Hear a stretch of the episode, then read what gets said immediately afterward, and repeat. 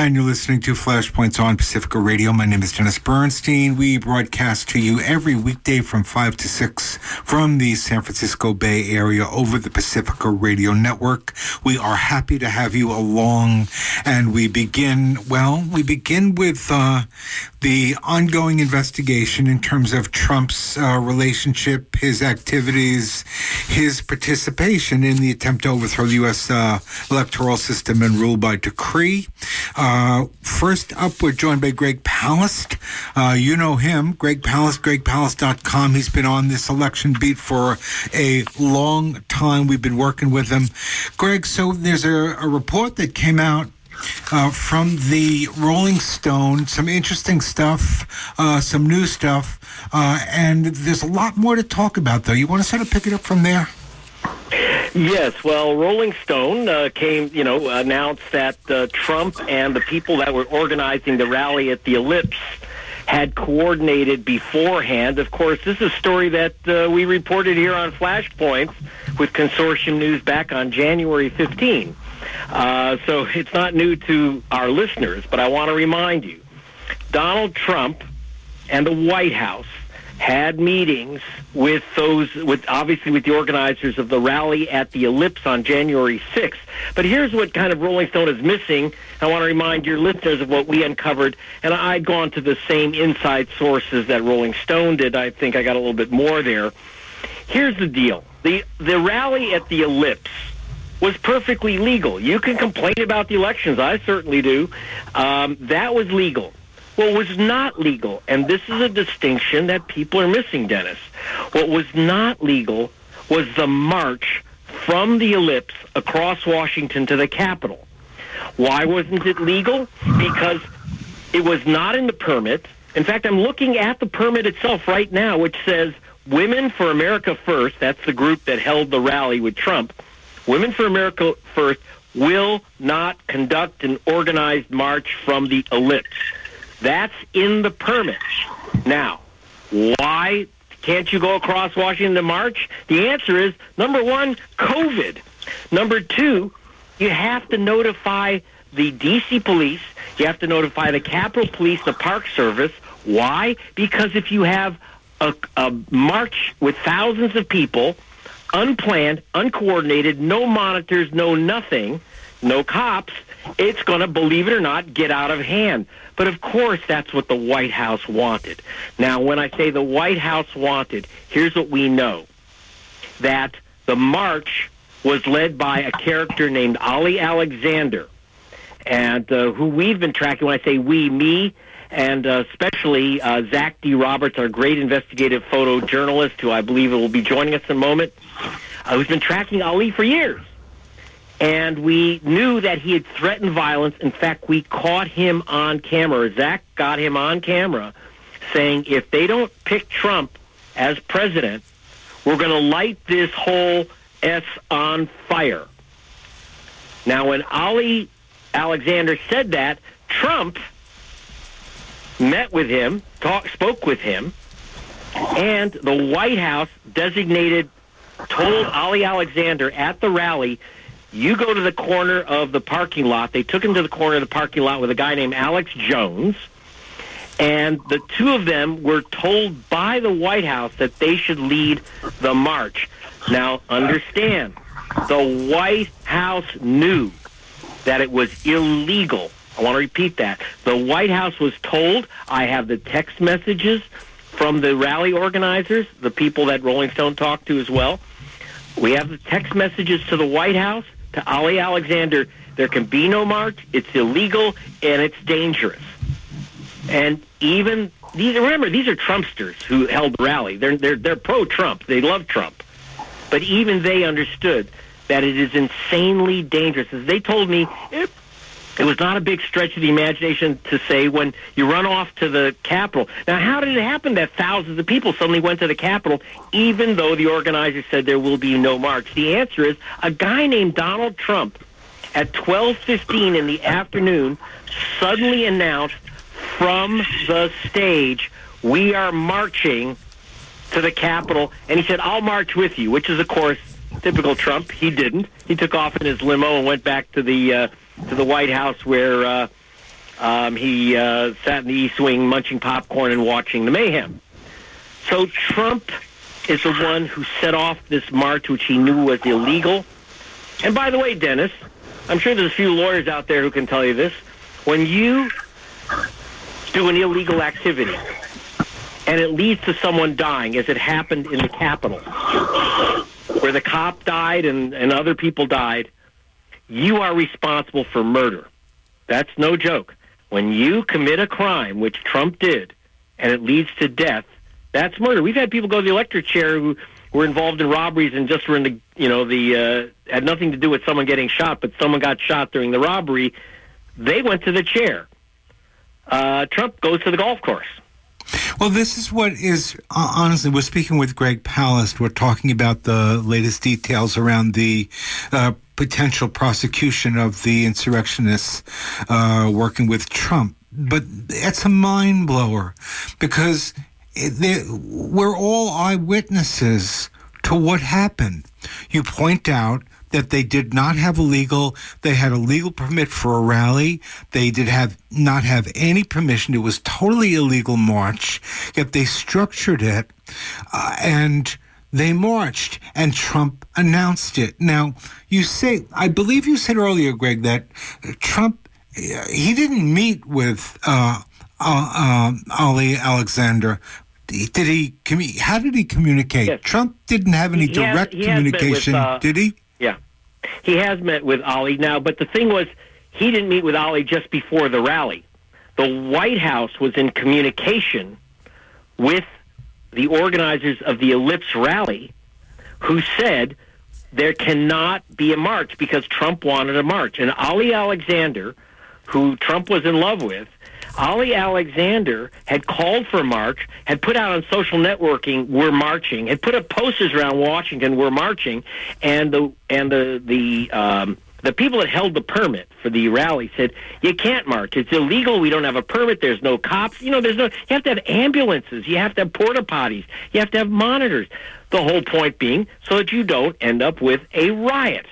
And that's what they ended up with. So they knew this would happen. And trump again the white house was specifically told you cannot march now understand you can be the president of the united states you can be you know the the big kahuna it doesn't matter. You cannot. This is a land of laws, not of, of you know. He's not the emperor. He can't say we're marching anyway. Not yet. That you know, you cannot.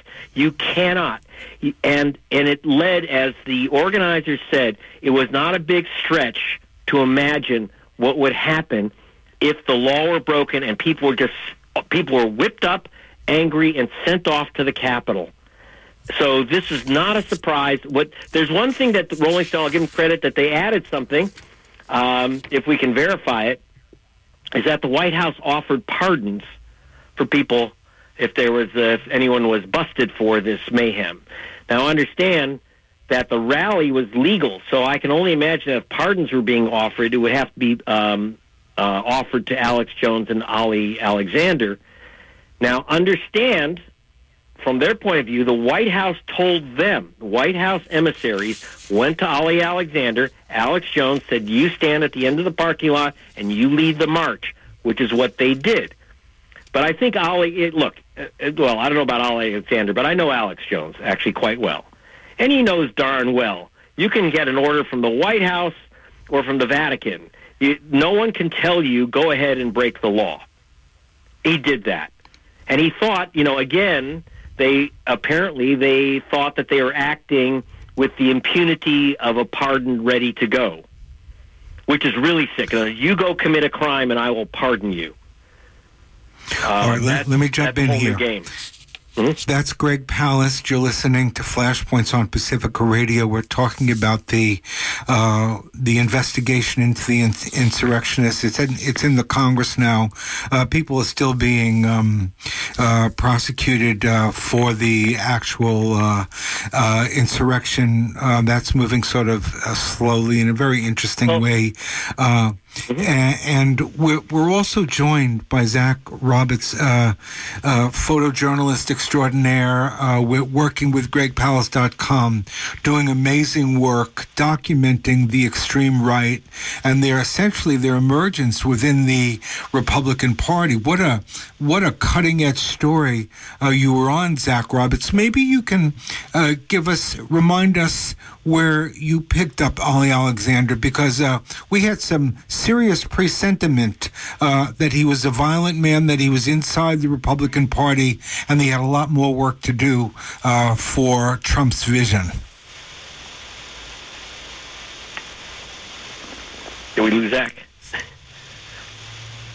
We may have lost Zach there. Um, uh, so I'll answer. I'll pick up if Zach. Okay, you take it, Greg. Yeah.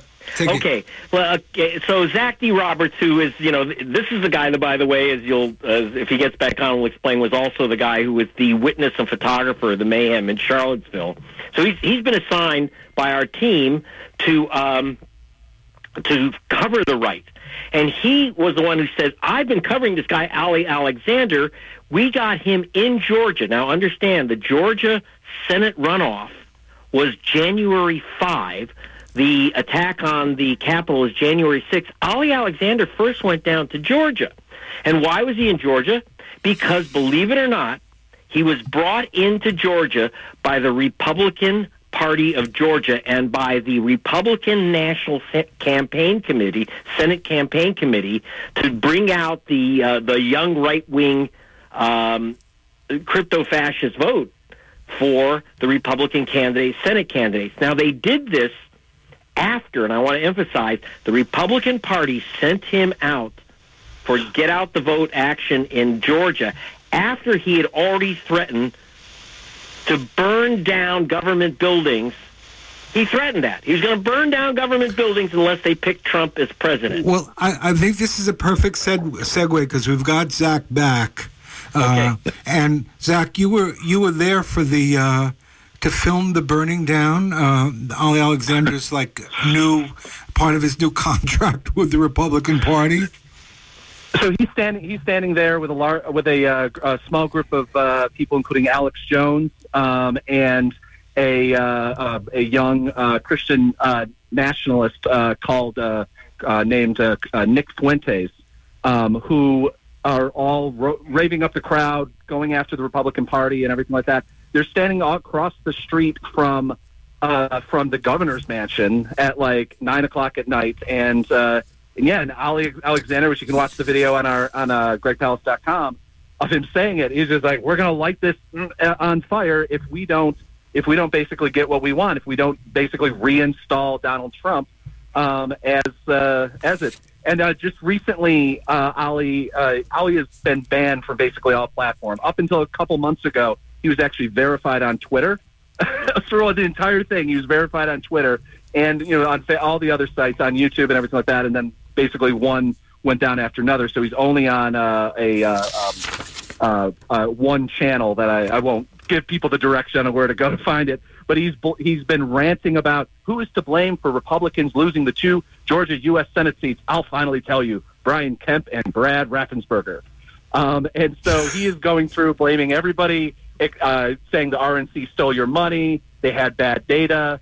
Um, but he was working hand in hand with the uh, uh, with the Georgia State um, uh, Republican Party and also the uh, national senatorial committees, and uh, getting money for them. Obviously, he doesn't do anything for free. His whole gig basically is collecting data from the far right um, and the young, especially the young far right, like the online far right, and then selling it, give it, selling it, trading it, whatever he does to the Republican Party.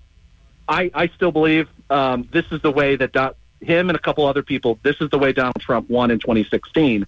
Is that they knew who to target thanks to the likes of Ali Alexander and Alex Jones, and then later on Nick Fuentes because he was like I think 18 when 18 when 2016. He's a, he's like a child still. So yeah. All right, let's uh, for a moment. Uh, you, are listening to Flashpoints on Pacifica Radio. We've got Greg Palast with us, and this is Zach D. Roberts, who is, works with Greg. He's a wonderful and courageous photographer who has been documenting uh, the right and the emergence of the right. Uh, you have been covering the, the their jury selection has started in the uh, trial in Charlottesville. This is uh, uh, the civil trial of the organizers of the two, 217 uh, Unite the Right rally in Charlottesville. You documented that.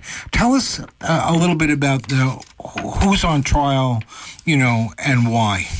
What's going on there? So, so this is a kind of the cavalcade of the uh, of the extreme far right. Um, uh, I'll just read straight off the Jason Kessler, who is the, the main organizer. Uh, he's a Charlottesville resident.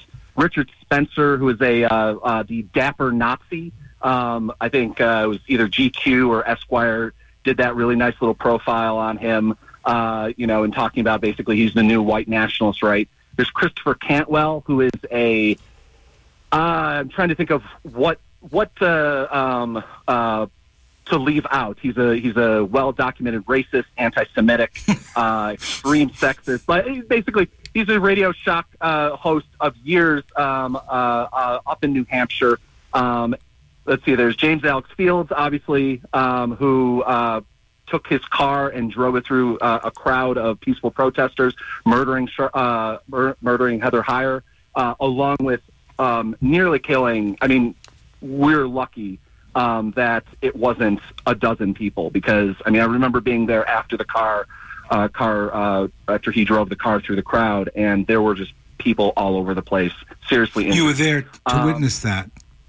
Yeah, I, I'm I'm thankful that I was not I was not physically there. I have colleagues that are there and who are still, you know, don't keep their backs to the if they're on the sidewalk, don't keep their backs to the road, and you know still are you know I, one of my good colleagues uh, was. Uh, nicked by the car, and his camera went cameras went flying, and he never was able to recover the footage from it because he was that close to getting killed. Um, I mean, it is it is pure luck. But but you also have on this list you have Identity Evropa, you have um, the League of the South, uh, a guy named Michael Tubbs.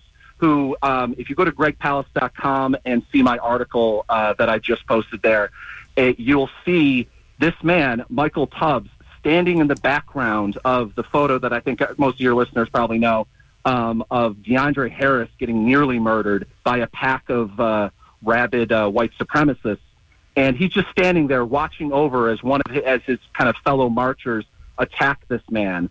Um, and so he's actually in the photo. There's documentation that he is involved in a racial attack, which is what this what one of the many things that this complaint kind of goes after. But you also have the the Ku Klux Klan um, and the East Coast Knights, uh, the, the, the true invisible empire, the National Socialist Movement, which is essentially the modern uh, American form of the of the actual Nazis, uh, and and just a, there's a whole bunch of other people, Matthew Heimbach and uh, the Traditional Workers wow. Party. Um, basically, like I said, it is the who's who of 2017 white nationalism. Most of these people have been uh, you don't see them that often anymore because obviously this tri- this this uh, complaint has been going on for the last uh, I think three or four years.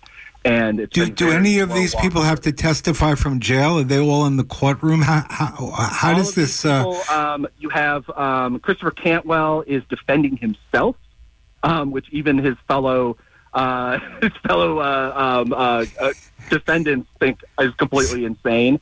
Somebody gave him good advice. Well. Yeah. Yeah, no. What, what's the uh, what's the line? Uh, a client who is a yeah. lawyer. Uh, yeah. Yeah, um, yeah, yeah, yeah. yeah, he's already been showing his because uh, you hear his voice every once in a while um, uh, pipe up when they're when they're interviewing the uh, um, uh, the juror, the potential jurors, because right because of the threat, the potential of uh, the threats that the defendants may at least imply towards the jurors the judge is actually asking the questions. And what will happen is is that after he asks this form of questions and kind of gets everything on the record, um, like things like, do you know what Antifa is? Uh, do you? Well, how do you feel about white nat- white white supremacy? How do you feel? Like kind of just the general questions. And I got to say, it's very deeply disturbing that a lot of people like one of the questions that has been asked pretty regularly is, do you believe that anti-Semitism uh, is a problem in, in America, and many of the jurors, uh, most that I don't believe have been selected, but many of the jurors have like, I don't believe, uh, I've never, I've never witnessed or uh, anti. Oh, what is that? America. so it's, it's one of these. I, I this is I am very new to. I don't cover trial. Yeah. Uh, I don't cover trials that often. Uh, I've stayed, luckily, stayed away from legal matters for the most part as a journalist. Well, well and, uh, luckily you um, stayed alive because uh, you had your own uh, close encounters with this kind, right? You you know you you found yourself in trouble, uh, in trouble shooting out. You know you had a shootout. Your camera versus uh, uh, all kinds of ammunition. Um, so yeah, I mean, well, where where does this? A, yeah, go on. As, as somebody who has a photo from the moments after DeAndre Harris was had his head split open, his teeth broken, his ribs cracked, um, on the ground of the police department's parking garage, just a hundred feet away from the police station of Charlottesville. Um, it, all of that happened. I tur- turn around and there's a man with a gun pointing in the direction of me and DeAndre Harris, and then tracking DeAndre Harris as he as he ran away. Um, and and so this idea that they're saying that um, no violence happened or the violence wasn't their fault, um, or that they because the the main complaint on here is that they came prepared for violence. They planned ahead of time to bring weapons, to bring def- to bring shields that they say shields can very easily be used as a weapon if you know how to use it right. And bringing improvised weapons, like one of them recommends, you know what, a bag, a, a sock filled with stones will do a lot of damage. And so they have these things prepared. They came there for violence. They knew what they were doing, and they planned on all of the all of the usual websites like Stormfront and you know and Gab and all these different places. They planned for this and um, you know, and thankfully, thanks to um, anti-fascists in in Charlottesville, um, all of this has been documented because they were screaming to high heavens that all of this was going to happen, and police had no interest in listening to them throughout the entire throughout the entire time. And then this happened, and everyone got to act. Oh, we're shocked that that a bunch of white supremacists that showed up with shields and helmets and bulletproof vests and uh, and firearms. Uh, a protest turned violent. We're shocked and uh, yeah, and and but but the uh, defendants would uh, uh, really really like to blame all of this on Antifa, um, and uh, they're trying really really hard to get defendants that uh, there's already been a uh, there's already been a juror that uh, at least made it through yesterday's um, selection that believes that uh, Antifa is a terrorist organization and regularly commits violence. And uh, the judge himself called called uh, Antifa troublemakers uh, when he was asking questions, um, but refused to actually define what white supremacy was because he didn't want to, um, uh, you know, sway the juries.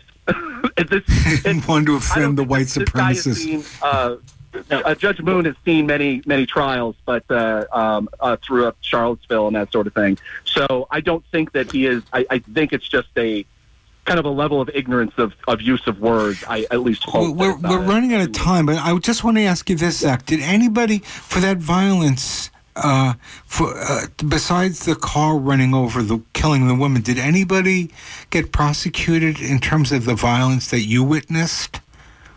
Uh, we Any? had four, um, four of the um, more than six, but at least six uh, people that uh, committed uh, that committed assault uh, well documented assault against uh, DeAndre Harris. Uh, only four of them have gone to jail. But still, and, and your um, and your photography was used as yes, and your work and, was used as a part of that. Yeah, yeah, mine and, uh, and there's a video, um, and uh, DeAndre Harris obviously testified uh, after he was arrested um, by uh, local by the local police um, because you know supposedly he started the fight, according to many people. I was there he didn't start the fight. He didn't start the fight in there. There and well, also I should know under the police station. Yeah, this, this is Greg Palast. Let me explain something. Those guys had had uh, uh, metal poles, wooden poles. DeAndre Harris just had his hands defending himself. Uh, five guys on him.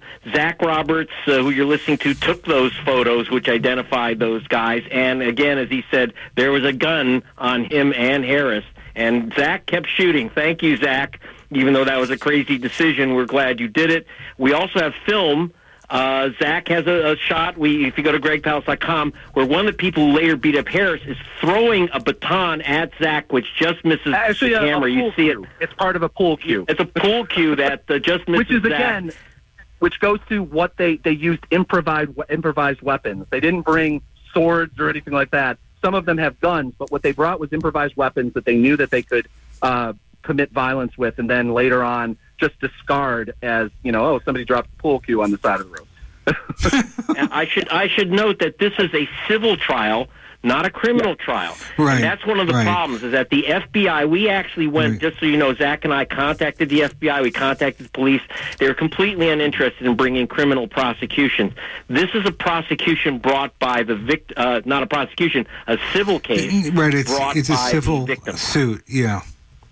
That, Yeah. No, that's There- why I was. were- I wanted to know if if there was any kind of criminal side because obviously, uh, you know, everything about this uh, was criminal, and the violence uh, led to serious suffering. So, it's um, uh, the civil suit is just not enough in this context. Uh, I, I think you know that's sort of how, that's sort of how we're gonna have to go out, Greg. I mean, the final your final comment on um, this is this violence that we're talking about that Zach had the courage to document and continues to document is where we are going, right? Right. Well, I'm very concerned, and obviously they're scaring off journalists because few people have like Zach's courage to go right in there. But the other thing is, and again, that the cops seem uninterested. The police and the Justice Department seem very limited in who they're going after, and that includes January 6th, as we noted. They violated FBI and police procedural rules by giving a police escort to the perpetrators of the riot instead of locking down the scene as required by uh, by procedure for the cops and the Justice Department. They let those people go, and they said, "Oh, we're looking for them. Why are you looking for them?